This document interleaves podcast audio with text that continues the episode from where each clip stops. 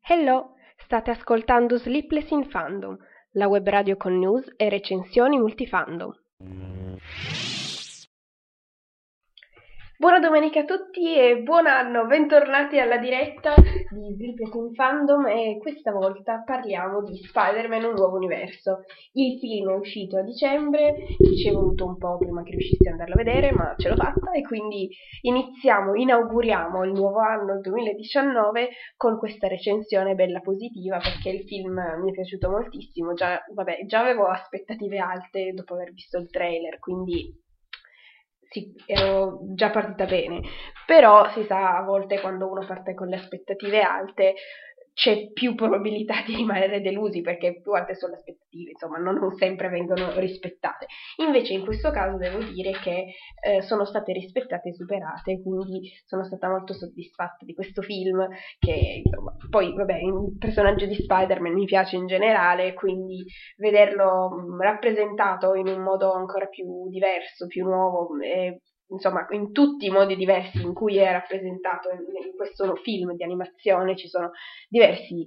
Spider-Man, diverse Spider persone, quindi la cosa è stata veramente interessante, divertente, carino, insomma, bello. Intanto vi ricordo che se volete commentare con me mentre sono in diretta c'è qua la chat in cui vedo già Marti, ciao Marti, e intanto così io vi rispondo mentre sono in diretta, se no potete anche commentare mentre non sono in diretta, io comunque i commenti li leggo. Ahimè, per quel che riguarda la pagina Facebook e Instagram non sto più aggiornando niente perché ormai lo sapete, da settembre io aspetto il wifi e non arriva, ma vabbè, non, non ricadiamo in depressione. Parliamo invece subito del film. Quindi, questo film di animazione, che il tipo di animazione l'abbiamo già visto, insomma, nei, nei trailer, cercherò di non fare spoiler perché anche se è uscito da un po', comunque insomma è carino vederlo e rimanere sorpresi ai colpi di scena. Quindi parlerò dei personaggi, delle cose che mi sono piaciute, comunque delle cose che sono state presentate in tutta la promozione del film.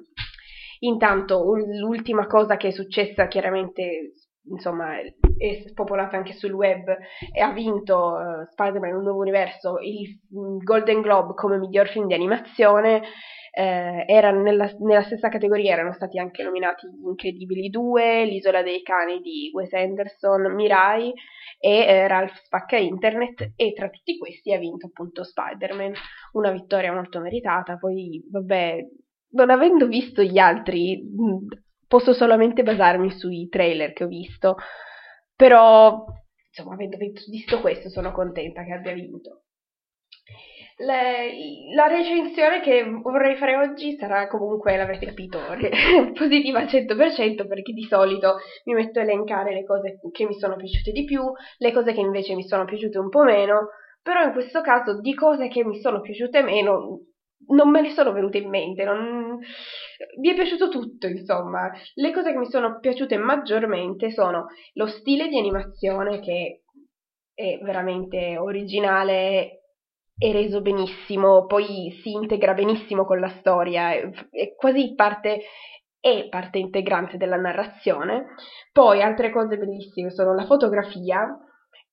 queste scene, la scelta dei colori, delle prospettive, di tutto quanto, insomma, proprio la fotografia del film è un'altra cosa bellissima e il character design che hanno fatto su questi personaggi è anche un'altra cosa stupenda, poi vabbè, come vengono inseriti i personaggi nella storia, insomma, tutto quanto quello relativo ai personaggi è un lavoro fatto benissimo. Quindi adesso parliamo anche un po' del protagonista di questo Miles Morales che finalmente arriva sul grande schermo. Eh, intanto saluto Fede che ho visto che c'è anche lei in chat a commentare ciao. Sì, lo so che tu pensi che sia bellissimo, l'hai visto due volte, siamo andati insieme. Vabbè, eh, andando avanti, Miles Morales intanto è un protagonista molto simpatico e esuberante e vuole, insomma, è, mo- è, un personaggio molto creativo, infatti, ehm, come si dice, disegna e eh, fa murales, insomma, e, e quindi conquista subito lo spettatore con la sua simpatia, la sua creatività e tutti questi elementi comunque lo spingono a ribellarsi nei confronti dei suoi genitori, perché si sa i genitori vogliono sempre la cosa migliore e hanno però le loro idee e come al solito gli adolescenti hanno le idee diverse da quelle dei genitori, quindi ci siamo passati tutti, abbiamo visto tutti questa situazione e qui la rivediamo anche appunto in Miles che a 16 anni sta comunque crescendo proprio nel, nel mezzo dell'adolescenza, della crisi, della ribellione e quindi si vuole staccare comunque dal, da tutto quello che i suoi genitori gli propongono, quindi eh, nonostante abbia vinto la, la borsa di studio e sia in questa scuola molto prestigiosa, lui vuole dedicarsi alla sua creatività, quindi eh, con questi pensieri, insomma, mentre i suoi genitori chiaramente vogliono che segua il percorso scolastico e che ehm, sanno che una scuola del genere può aprirgli molte porte, quindi questi due pensieri si scontrano, entrambi hanno le loro ragioni, però come al solito c'è un po' di conflitto quando c'è una differenza di idee. Poi, vabbè, eh, è una famiglia anche molto bella perché si vede il rapporto che ha con i suoi genitori, non è solamente conflitto, eh, si vede quanto i genitori comunque cerchino di, di, fare del bene per lui, suo padre fa parte del, è un poliziotto, e, mentre sua madre è un'infermiera, quindi lavori molto ordinari che eh, ci permettono ancora di più di... Eh, di, insomma, di ritrovarci con il personaggio di Miles e eh, questo, insomma, tutto il rapporto anche con la famiglia è un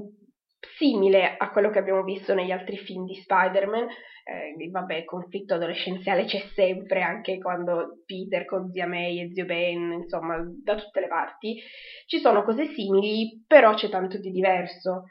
Eh, poi vabbè, anche in questa storia c'è uno zio, perché anche se Miles Morales non è orfano, grazie al cielo lui non è orfano, perché dai, tanti supereroi alla fine sono orfani, invece per fortuna non lo è, ha però comunque uno zio a cui è molto legato, quindi questa, questo elemento di Spider-Man ricorre. E eh, chiaramente anche Miles viene morso da un ragno radioattivo. Questo ragno però è un po' diverso rispetto a quello che ha morso Peter Parker, quindi ehm, gli dà anche dei poteri diversi. E più che altro lo, quando nel momento in cui la morde eh, si vede che comunque questo ragno ha a che fare anche con l'elettricità, quindi è, è un ragno diverso, poteri diversi, uno Spider-Man un po' diverso, ha le tipiche cose di Spider-Man ma anche qualcosa in più. E comunque eh, quando viene morso eh, rimane divertentissima la parte in cui il protagonista cerca di districarsi tra il che cosa stia succedendo al suo corpo, al, a, a, cosa è successo dopo che appunto ha incontrato questo ragno. Non, chiaramente non è che subito si accorge che oh mio dio sto diventando Spider-Man. Eh, però fa- facendo il collegamento con le cose che legge nei fumetti di Spider-Man, perché comunque esiste eh, Spider-Man in questo universo che ci viene presentato con Miles Morales, quindi rivede le cose che gli succedono nei fumetti di Spider-Man in modo anche molto molto carino e eh, cerca un pochettino di esercitarsi, di, di, cercare di capire come controllare queste cose, cerca magari insomma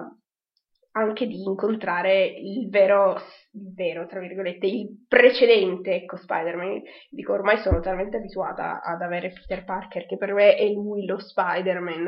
eh, però in questo caso vediamo che comunque eh, non è l'unico Spider-Man, l'unica Spider-Persona dei vari universi e quindi mh, in questo percorso che fa Miles per cercare di capire che cosa gli stia succedendo, poi si imbatte mh, mm, finalmente in Spider-Man mh, mm, versione Peter Parker in una scena che è assolutamente chiave per tutta la storia e che eh, ve ne posso parlare abbastanza liberamente perché essendo comunque nella prima parte del film dà vita da, a cose che comunque abbiamo visto nei trailer, in tutti quanti i trailer che la cosa chiave. Appunto in, questo, in, questa scena finalmente incontra Peter Parker, Peter si accorge che Miles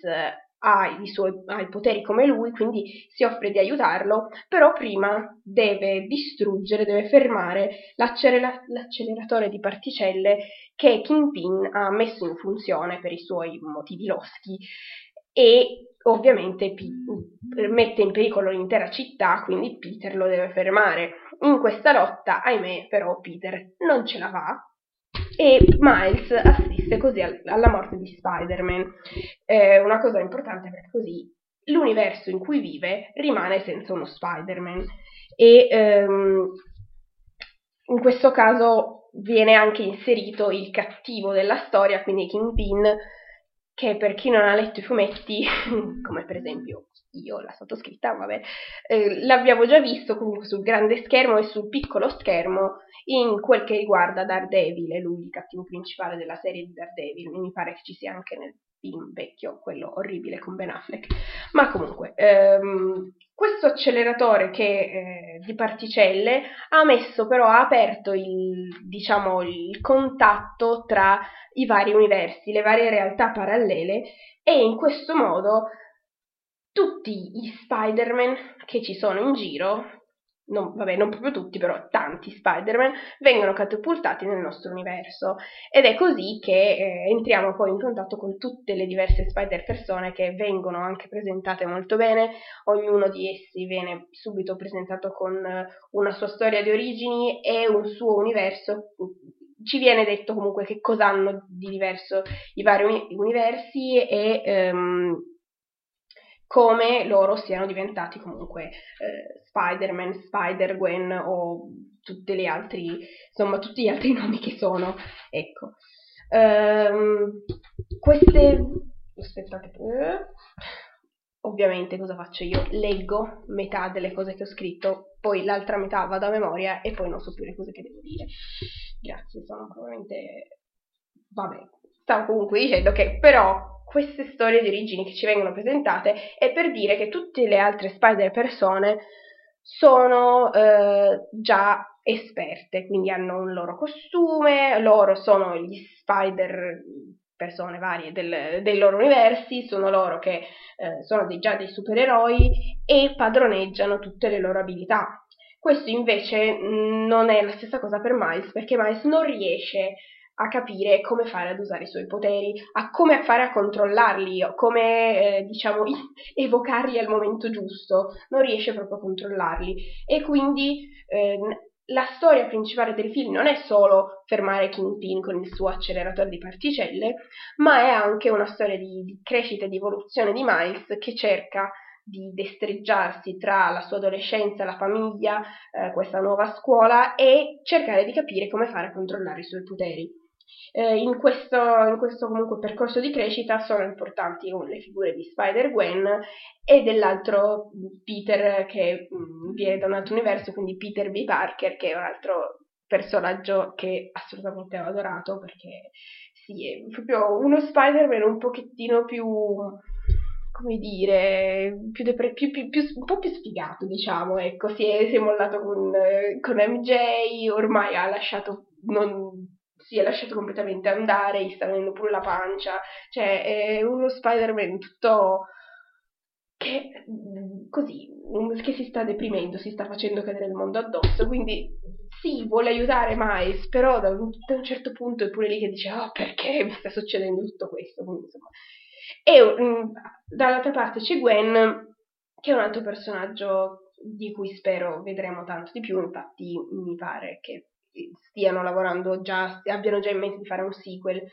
comunque concentrandosi su Miles e Gwen, quindi io spero di vedere ancora tanto Gwen perché eh, intanto è una ragazza importante nell'universo di Spider-Man, poi la, come si dice, la, suona, ecco, non è che lavora, suona in una band, quindi e anche il suo carattere è una tipa tosta, insomma, e mi è piaciuta molto anche Spider-Gwen. Poi in tutta questa storia di origini comunque abbiamo i, i, colpi di scena, il lutto che comunque definisce Spider-Man, la crescita personale e tutto questo viene illustrato in modo visivamente molto eh, originale e spumeggiante, con una tecnica che comunque unisce il moderno 3D che ormai vediamo in tutti i film d'animazione hollywoodiani tipo Pixar eccetera, quindi questo 3D che non, non, di cui non sono particolarmente fan, ecco, però in questo caso l'hanno eh, fuso, l'hanno messo con degli elementi grafici tipici dei fumetti americani, con tanto di vignette, ogni tanto quando, quando il protagonista comunque pensa, gli vengono fuori delle, vignette, quelle rettangolari, gialle, che insomma, così ti sembra un, che sì, stai guardando un film, però stai anche leggendo un fumetto, un po' in, insieme le due cose, e quindi con queste grafiche molto eh, originali si crea un prodotto diverso e che mi è piaciuto moltissimo dal punto di vista visivo. Poi vabbè, anche la città è fatta graficamente benissimo, e poi in sottofondo a unire tutto questo c'è anche una colonna sonora eh, ritmata e coinvolgente che ti fa venire voglia di, di ascoltarla. Quindi un'altra cosa bella, oltre a tutta la grafica, anche la colonna sonora. E altra cosa che eh, mi è venuta insomma voglia di rivedere questo film, tra i tanti motivi, è il fatto che mi sono un pochettino andata a cercare il cast originale, quindi le voci originali di tutti i personaggi e ho visto che veramente varrebbe la pena guardare il film anche in inglese perché tutti i personaggi sono comunque stati abbinati a degli attori che in parte rappresentano bene la personalità eh, del personaggio a cui danno la voce.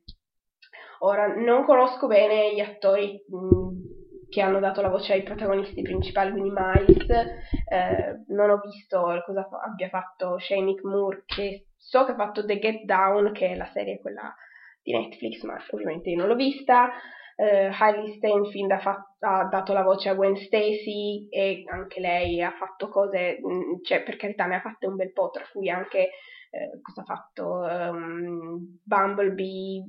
Pitch Perfect 3, insomma cose che ovviamente io non ho visto.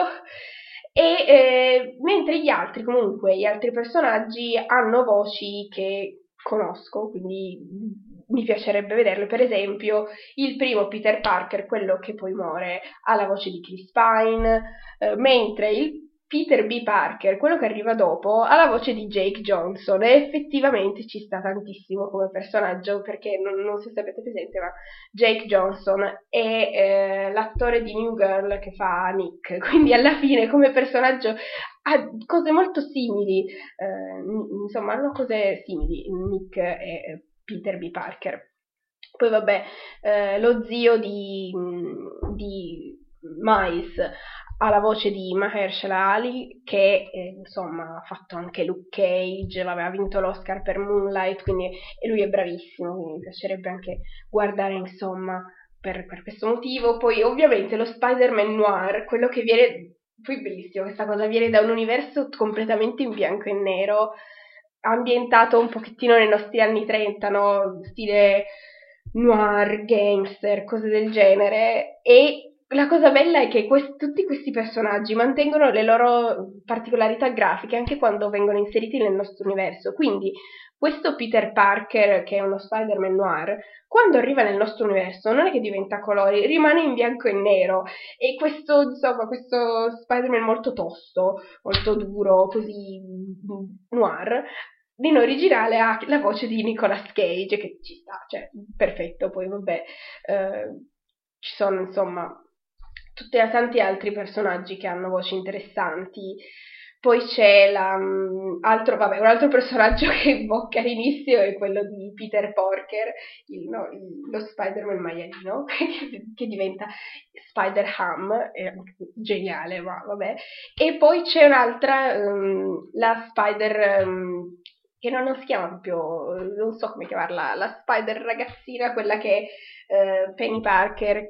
che è proprio mm, così, giapponese, quindi uh, anche come stile di disegno rimane come se fosse un, manga uscito da, da un anime eh, e eh, i suoi poteri sono chiaramente legati a un robot, quindi sì, mm, lei entra dentro questo robot e eh, ha accesso ai suoi poteri, insomma, mantiene lo stile grafico tipico mm, orientale e eh,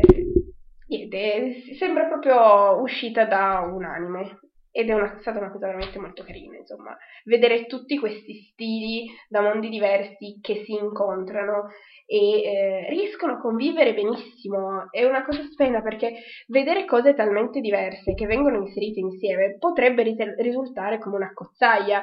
di roba così messa a caso se non si è capaci ma, sono stati invece bravissimi a integrare tutto quanto è tutto mh, mm, perfettamente amalgamato eh, la storia i personaggi la grafica è stato fatto tutto veramente molto bene.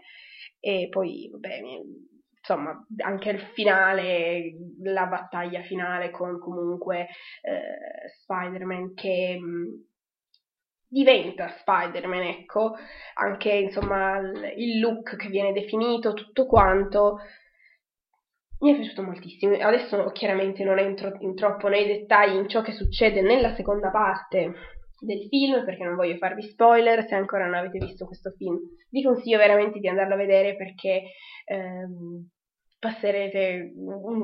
dei momenti bellissimi guardando veramente.